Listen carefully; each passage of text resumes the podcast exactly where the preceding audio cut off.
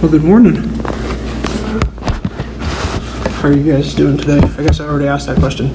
You doing good still, right? Yes. Yeah. Woohoo! well, thank you all for. Say what? Holding strong. Holding strong. Holding on for the potluck.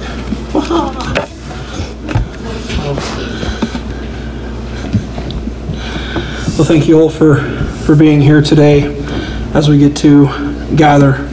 We get to worship the Lord.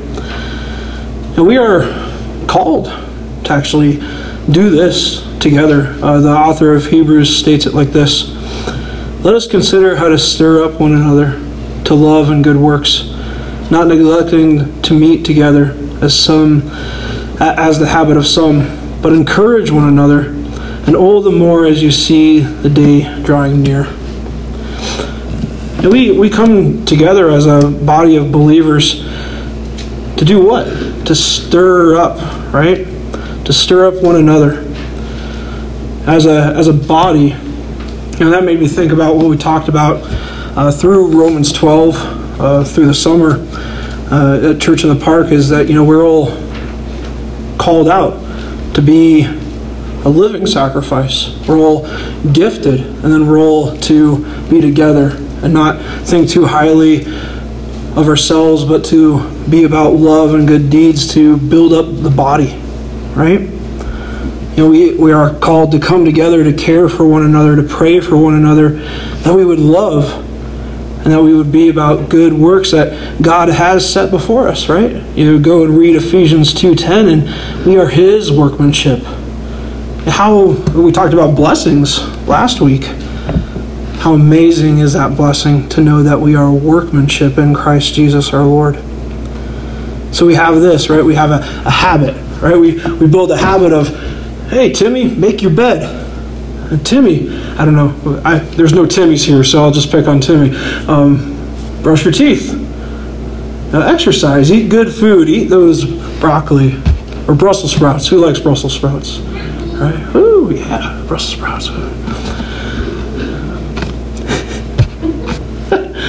Everything bagel seasoning and butter. Just next time you make some, put it on there. It's amazing. Okay. Moving on from cooking shows. Uh, you know, we have this habit to come together that we would worship the Lord in song and in opening the Word. You know, today we get to celebrate, to do this in remembrance of, of what the Lord has done, you know, together as, as the body, as the set apart people of God. Uh, but uh, before we go into the word for a little bit, let's let's start with a word of prayer. Uh, Father God, we we thank you for today. I thank you that we can sing songs that just are so full of truth that you are the steadfast rock, the stronghold in all things. That as the world fails and falls and tempests, tempests rage, storms rage, that we are safe and secure in the one that has made us alive. And that in Christ Jesus alone we are alive, we are bound for eternal glory. And as we repent and believe upon the Lord Jesus Christ, we have a sure foundation of hope. Thank you for that, Lord. Thank you for calling us out to be living sacrifices, for calling us out and gifting us, for calling us out and loving us. Father, just be with us in this time as we open up your word. And thank you for today. In the name of Jesus we pray. Amen. Well, as debts are collected, they must be paid, right? Right? If you break it, you buy it. At least that's the how the old saying goes. And more and more today, the, the question of why did Jesus have to die comes about. And I, I think really that, that comes about more now, even more naturally, I feel, because we live in a culture that has really thrown out responsibility. And therefore, it doesn't understand debt but the truth is, if, if something is broken, someone's going to have to pay to fix it. The person and work of Jesus, the good news, makes us look back, right? Back to the beginning. Because we have to see the bad news first. Why is it called good news? Well, there's there's bad news. We have to understand our state before a holy and just God. You know, one apologist that I follow on Facebook had a a conversation with a friend saying, you know, why why can't someone just wave a magic wand and then the price of sin vanishes? Well, she brought it about to we need to look at God. We need to look at who He is and why we need the good news so dearly. Uh, go ahead and turn your Bibles with me to Isaiah, Isaiah chapter 6.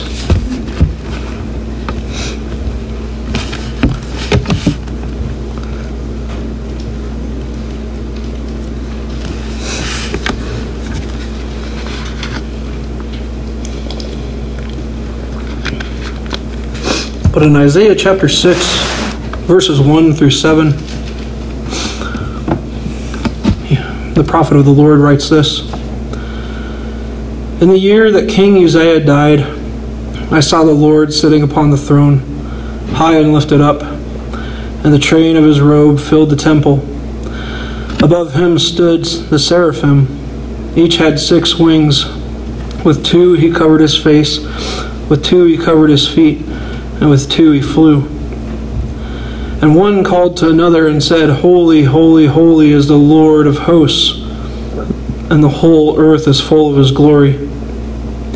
The foundations of the thresholds shook at the voice of him who called, and the house was filled with smoke. And I said, Woe is me, for I am lost for I am a man of unclean lips, and I dwell in the midst of a people of unclean lips. For my eyes have seen the King, the Lord of hosts. Then one of the seraphim flew to me, having in his hand a burning coal that he had taken with tongs from the altar.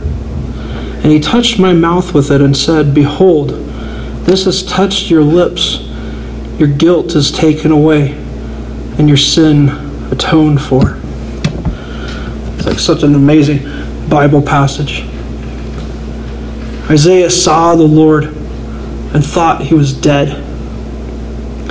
Because the Lord of hosts is holy, holy, holy. And Isaiah is unclean, right? He, he knows this for certain. He is of a people of unclean lips. And therefore he is undone. He is ruined and the very first thing this passage points out is that God is holy and we are not. But the second thing is this thankfully, right? God doesn't leave us there. See, God is 100% holy, but He is also 100% mercy. And He shows Isaiah mercy. The sin that Isaiah came face to face with was his lips. And the seraphim touched what? Right? Touched his mouth with the coal. And said this his sin was atoned for. The New American Standard Bible says forgiven. You look at that word in the, the lexicon. That's the Greek study tool that shows you the meaning behind the words. And it says this the word means covered. It is covered. And therefore, because his sin was atoned for, it was covered, it was forgiven, he could interact with the Lord and receive his call, as he does in 6 9, a few short verses later. We understand that God, the person, God, his dwelling place, heaven, is holy, it is set apart. One psalmist says it like this For you are not a God who delights in wickedness, and evil may not dwell with you. So the Lord does not delight in evil or in darkness, so it is excluded from his very presence. Uh, go ahead and turn over in your Bibles with me to Second Corinthians uh, chapter 2.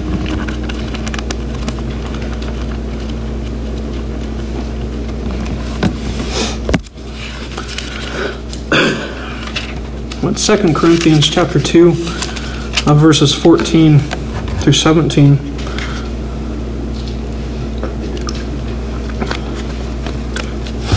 And Paul is writing to the Corinthian church here, and he says this But thanks be to God, who in Christ always leads us in triumphal procession, and through us spreads the fragrance of the knowledge of Him everywhere.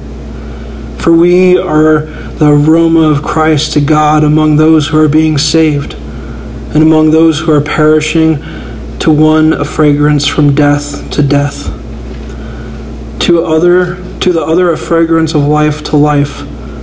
Who is sufficient for these things?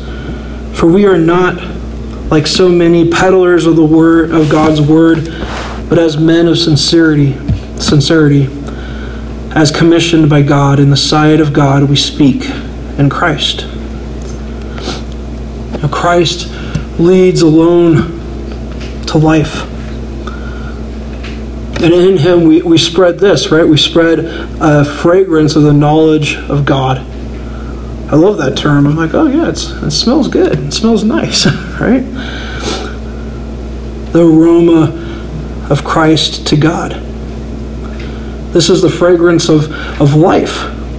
But there is also a fragrance of death.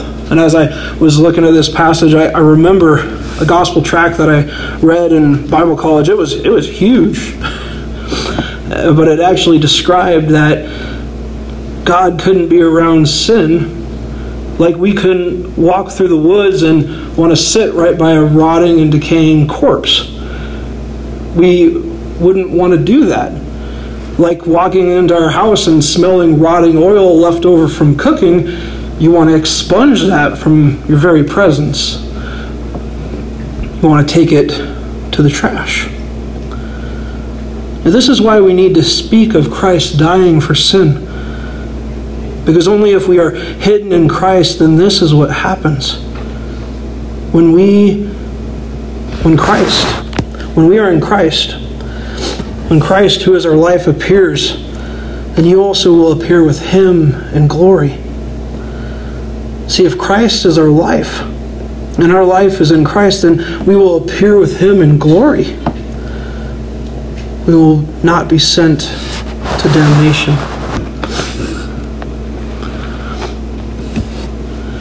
As Jesus speaks in Matthew, he talks to those on his left. And he says, Depart from me, you cursed, into eternal fire prepared for the devil and his angels. See, hell is like this. GotQuestions.org, great site for any, any biblical questions you have, says this The valley of Gehenna was a place of burning sewage, burning flesh, and garbage. Maggots and worms crawled through the waste, and the smoke smelled strong and sickening. It was a place utterly filthy, disgusting, and repulsive to the nose and eyes, and even those reading this part. it's like, ah, no thank you.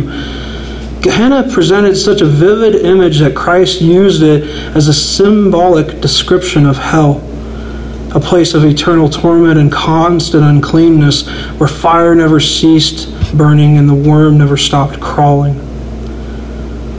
This is why rebels go there. Because sin stains our very nature, and we cannot appear before a holy and just God in our broken, stained, death aroma state. We first need to be covered, atoned for. Now that the bad news over, we get to look at the good news, right? Woohoo! Thanks be to God. Because now we look at God's mercy just as we've seen, as we've studied through Nahum, there is a way out of judgment, right? A way out of wrath that is coming from a just God who is 100% justice as well. He is against all iniquity, as we saw last week. Nahum proclaims it like this in chapter 1 The Lord is good and a stronghold in the day of trouble. He knows those who take refuge in him. And there is a way out. The Lord alone, who is good, who is a stronghold that will never fail or fall. He knows who takes refuge in him. And he knows the proud, right? He speaks to the proud. He knows who the rebels are and he speaks to them. He knows those who build their own strongholds and he knows those who do not trust in him but themselves. See, God wants us to bear our stained hearts to him and do this. The prophet Isaiah writes this Come now, let us reason together, says the Lord. Though your sins are like scarlet, they shall be as white as snow. Though they are red like crimson, they shall become like wool. I've always loved that passage because it's the Lord who calls out that we would come to Him. He wants to reason with us, He wants to help us with our struggles. We only have to surrender to Him. Right? Which is the problem, right? What prideful rebel wants to trust a king who would court him with law and rule? But that law and rule doesn't harm us, it, it protects us. I think there's a there's a plaque in Harvard, and I'm going to butcher it, but it's Latin for "in in chains there's life," and it's an interesting plaque that I I've heard of. But it's like how how reverse is that now in our culture? No, lawlessness is life. Hmm? No, lawlessness leads to death and destruction and mayhem.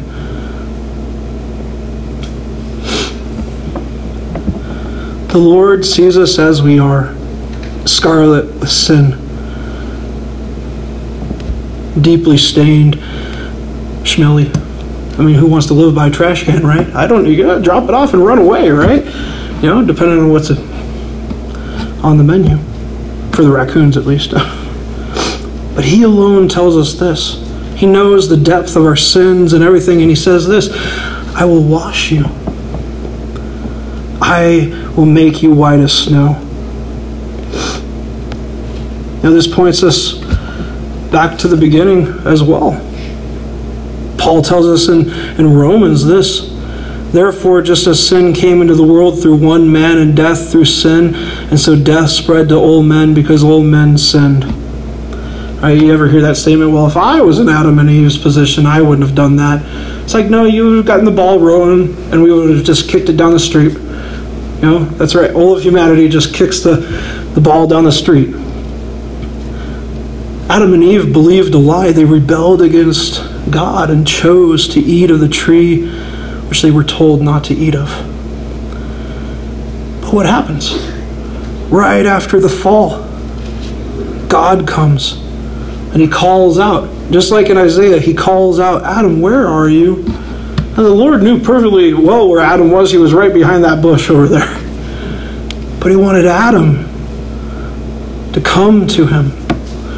So Adam and Eve come before the Lord, and the Lord deals with the fall and with the reality of what has happened with truth. Have you ever blame your sibling for something? I know you broke the lamp. No, you broke the lamp, Mom.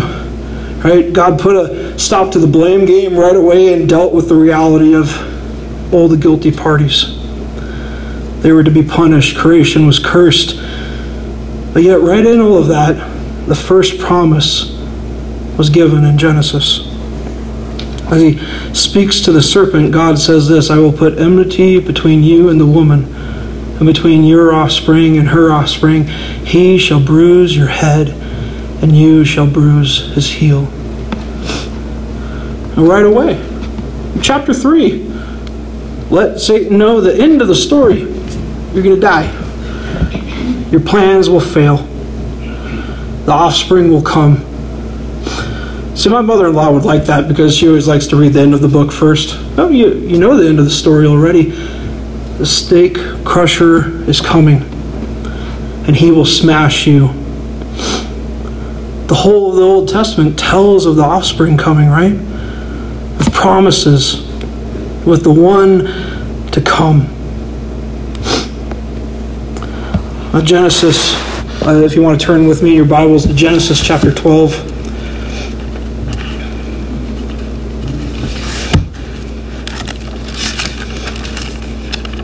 In Genesis chapter 12, when the Lord is calling out Abram, who will later be renamed Abraham, as, as we all know him. But the Lord says this to him. Now the Lord said to Abram, uh, sorry, verses 1 through 3 in Genesis 12. Now the Lord said to Abram, Go from your country and your kindred and your father's house to a land that I will show you.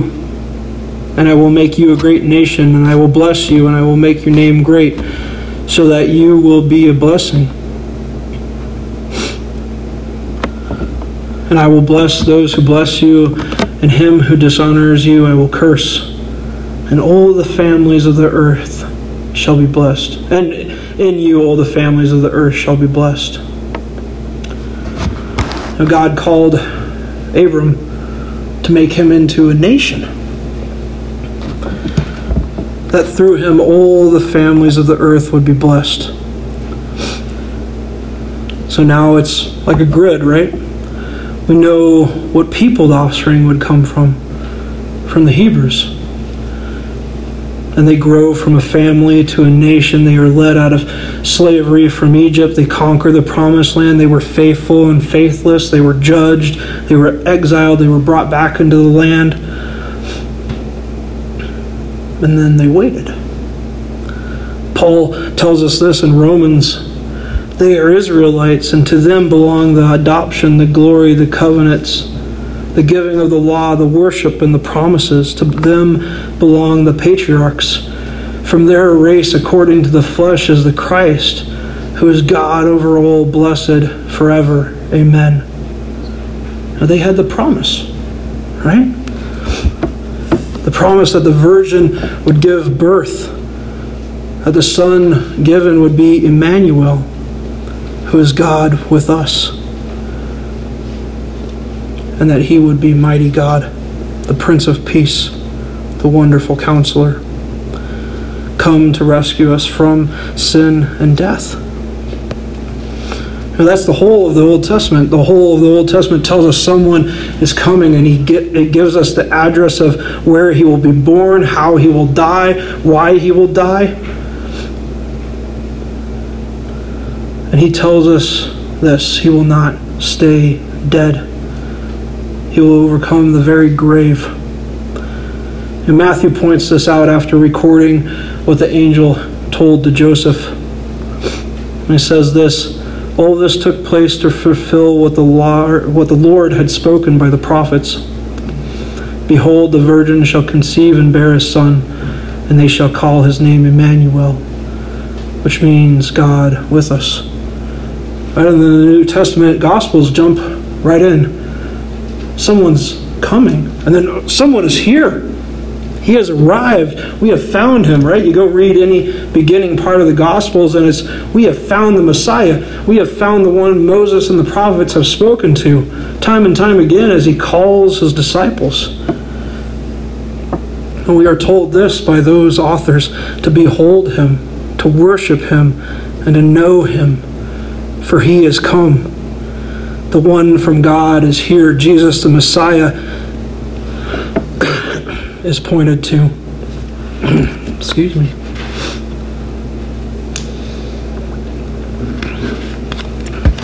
Matthew, Mark, Luke, and John proclaim him because they know the world needs to see him and deal with him. Because just as Jesus states himself, he says this I am the way, the truth, and the life, and no one comes to the Father except through me. There is no one else, because no one else can fulfill the law and prophets. No one else was sent by God.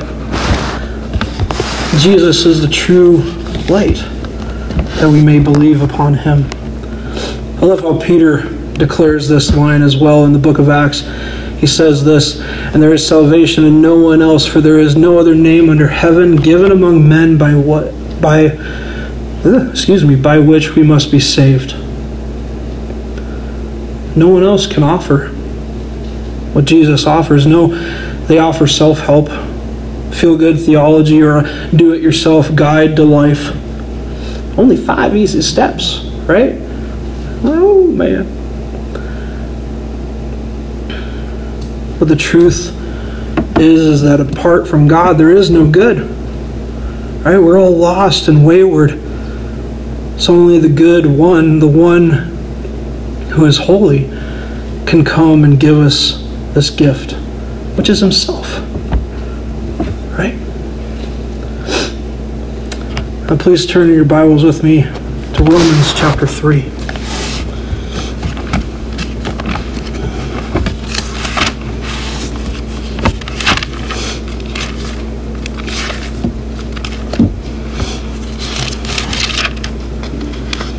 It's a dry heat up here today.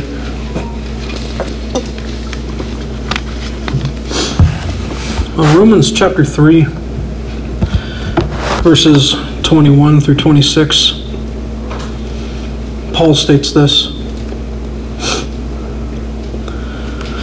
But now the righteousness of God has been manifest apart from the law. Although the law and the prophets bear witness to it, the righteousness of God through faith in Christ Jesus for all who believe. For there is no distinction, for all have sinned and fall short of the glory of God, and are justified by His grace as a gift through the redemption that is in Christ Jesus, whom God put forward as a propitiation. It's a big word for covering connects right back to what Isaiah had, right? Atoned for, forgiven. He covers us by his blood. To be received by faith. That's trusting and resting upon and believing in Jesus.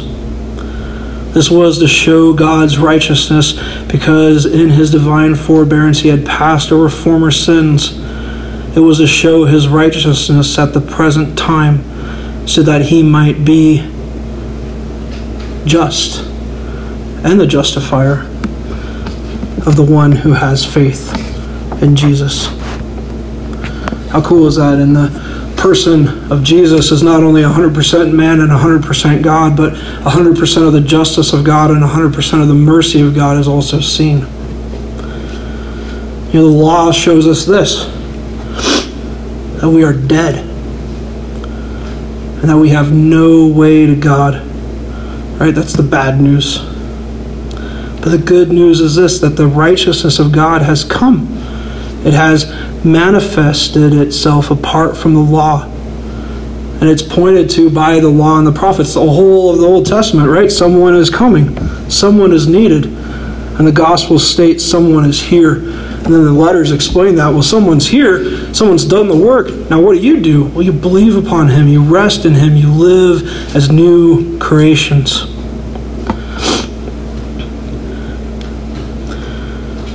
For Jesus is the Christ, right? The anointed one, the Son of God. I love this verse, right? You know, usually we only know Romans 3.23, right? For all have sinned and fallen short of the glory of God. But right there in the and, and are justified by his grace as a gift. There's no distinction. All have sinned, and all have this free gift offered to them the redemption in Christ Jesus. For he covers all sin by his blood. And if we place our faith in him, we are justified and no longer bound for condemnation, but for glory as we rest in the finished work of Christ. Let's uh, close in a word of prayer. And Father God, we, we thank you for today. Thank you for not leaving us in a broken estate,